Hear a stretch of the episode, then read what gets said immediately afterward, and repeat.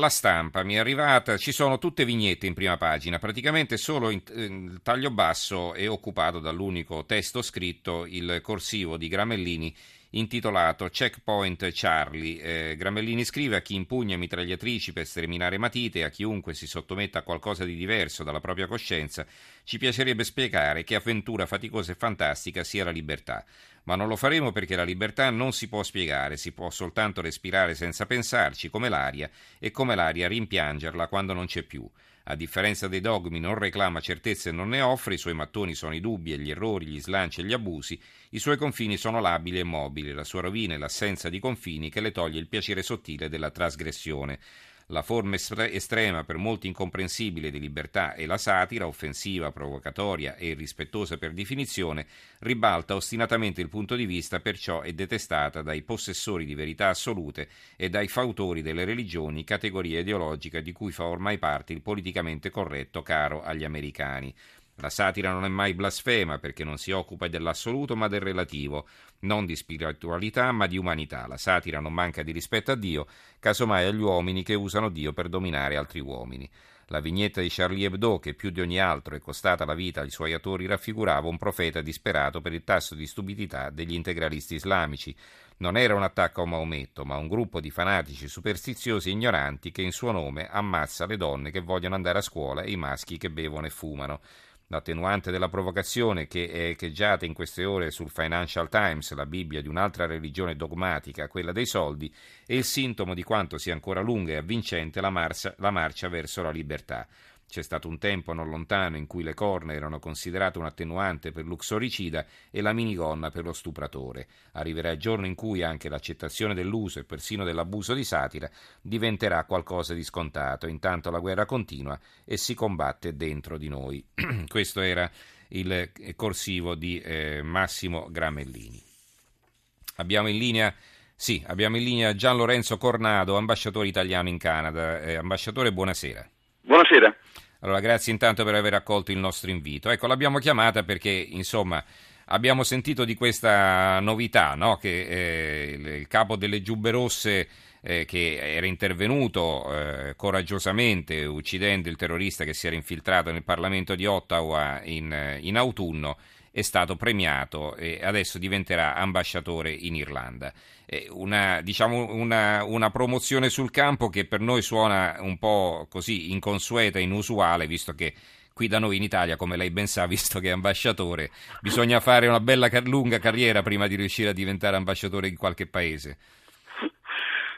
No, in effetti Kevin Vickers è un eroe nazionale in Canada, è, è l'attore responsabile della sicurezza del Parlamento canadese, tra l'altro è d'origine irlandese, è considerato un eroe in questo paese, tant'è che la sua nomina è stata accolta con plauso da parte di tutte le forze politiche e tutti considerano questo un meritato riconoscimento per il suo atto di eroismo, ma anche per una luminosa carriera che ha svolto negli anni in Parlamento prima e presso la, la Gendarmeria Federale, presso le, le Giube Rosse prima ancora in effetti. Ecco, quindi eh, diciamo, è giustificata questa sua promozione, anzi diciamo una promozione a furor di popolo.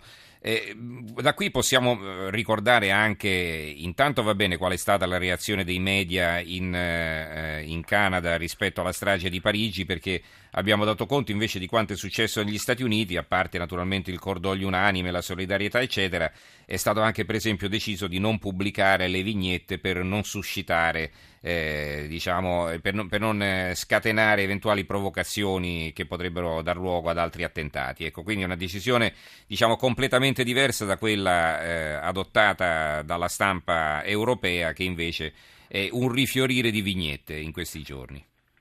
Sì, stessa cautela è, sta, è, stata registrata anche qui in Canada, eh, le, le, le, prime pagine dei giornali di oggi riportavano titoli come La libertà assassinata, un atto di barbarie, indescrivibile barbarie, io sono Charlie, atto di, barbia, di barbarie, un'interessante vignetta in cui si vede un integralista, un terrorista con un fucile in mano che è attaccato da una salva di missili a forma di matita a, a testimonianza proprio della reazione dei, dei, dei, dei mhm. caricaturisti contro questo, contro questo, atto di, di deprecabile terrorismo. Unanime la reazione di condanna anche da parte delle forze politiche. Devo dire eh, la reazione dell'opinione pubblica direi è di preoccupazione ma non di paura, tant'è che uscito un sondaggio poco fa, è stato chiesto ai canadesi se si, si sentissero meno sicuri ora dopo, questi, dopo l'attentato di Parigi, solo il 12% ha detto di sentirsi meno sicuro, mentre invece eh, l'87% ha detto di non sentirsi meno sicuro di prima. Eh, la Francia è emotivamente vicina ma geograficamente lontana dal Canada. Mm-hmm. Ecco, eh, c'è da dire che il Canada si era improvvisamente risvegliato con gli attentati dell'autunno scorso, eh, insomma eh, era un paese che si credeva forse immune, no? come è anche avvenuto per l'Australia più recentemente. Infatti il Primo Ministro Harper è intervenuto proprio un paio di ore fa in televisione per dire che nessuno è al sicuro, neanche il Canada, che quello di ieri è un attacco serrato alla libertà, è una guerra alla libertà e alla democrazia eh, serrata dai terroristi e bisogna eh, naturalmente far di fronte, il Canada vi farà fronte assieme ai suoi alleati per tutelare la sicurezza della, della popolazione. Sarà un conflitto di lunga durata, ha detto Harper poco fa in televisione, al quale eh, occorrerà fare fronte. L'aspetto interessante è che ha detto che eh, in, eh, adesso a gennaio, quando riaprirà il Parlamento, verrà proposto proposto un progetto di legge per rafforzare le misure di sicurezza e di prevenzione soprattutto per cercare di isolare e neutralizzare questi eh, terroristi prima che, che, possano colpire, ma ha detto anche che le misure che verranno adottate eh, tuteleranno al tempo stesso sia la sicurezza ma anche le libertà dei cittadini.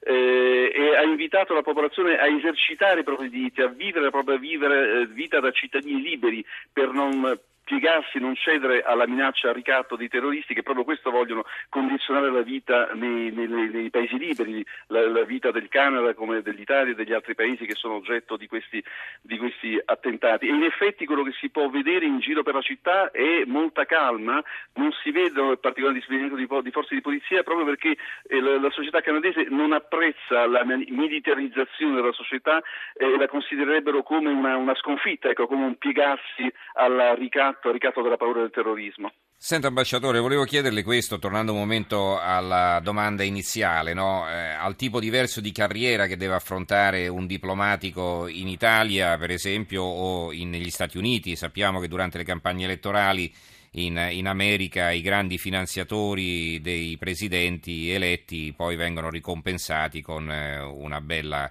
poltrona di ambasciatore in una capitale prestigiosa.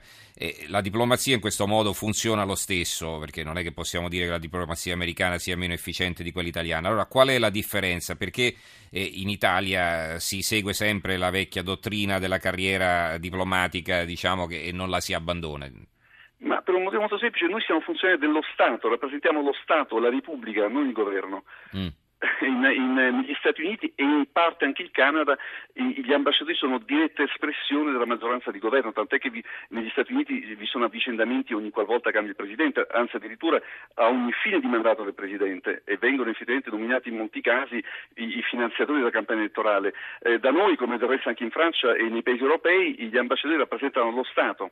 Mm-hmm. Quindi è un concetto diverso. Certo, e, eh, e però e come, come, può una, uno che magari fino al giorno prima faceva il commerciante ritrovarsi a dover fare l'ambasciatore in una grande capitale, a Mosca, a Roma o che ne so, a Parigi, a Londra e, e riuscire a lavorare bene lo stesso?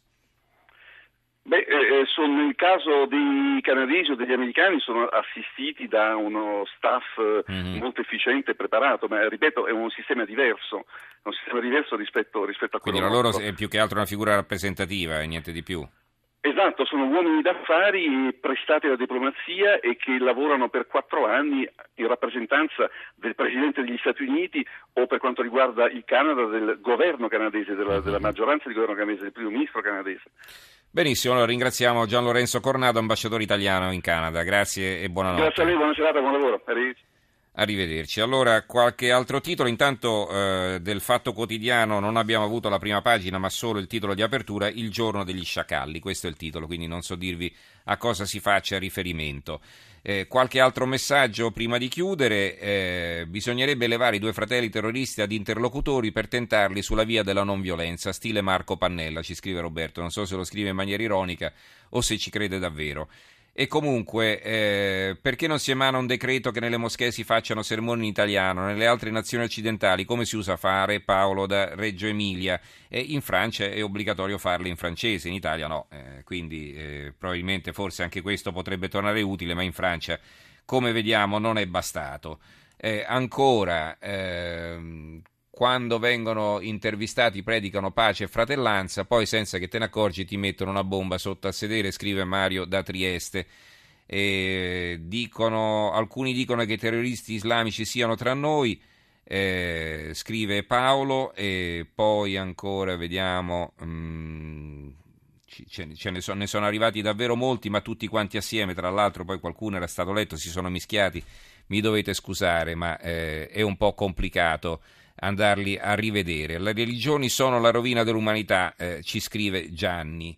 E ancora eh, questi signori continuano con la scusa dell'integrazione a costruire in tutta Italia moschee e occupano spazi. Eh, finirà che ci tolgono territorio, dovremo cercarci un'altra patria.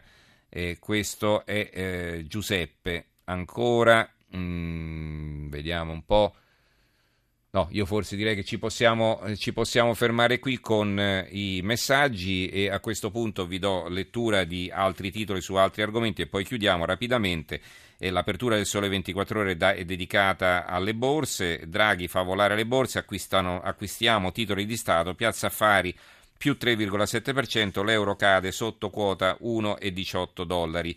La nuova di Venezia di Mestre ha un'altra apertura, rinasce Porto Marghera, storico accordo, 153 milioni e 23 progetti per il rilancio del polo, quindi per la bonifica e per il rilancio di tutta la zona. Il Tirreno, assalto alla villa di Pino Daniele. Durante i funerali i ladri forzano l'ingresso alla ricerca del tesoro. Bene, a questo punto ci possiamo fermare. Io ringrazio eh, Stefano Capogna che ha curato la parte tecnica e eh, Cristina Cusumano, Carmelo Lazzaro e Claudio Spagnolo in eh, redazione, Roberta Di Casimiro in regia. Grazie anche a tutti voi per averci seguito. Vi ricordo che le nostre puntate possono essere scaricate dal, sito, dal sito trapochineedicola.rai.it e che l'indirizzo di posta elettronica per scriverci è trapochineedicola.rai.it. Grazie e a domani. Buonanotte.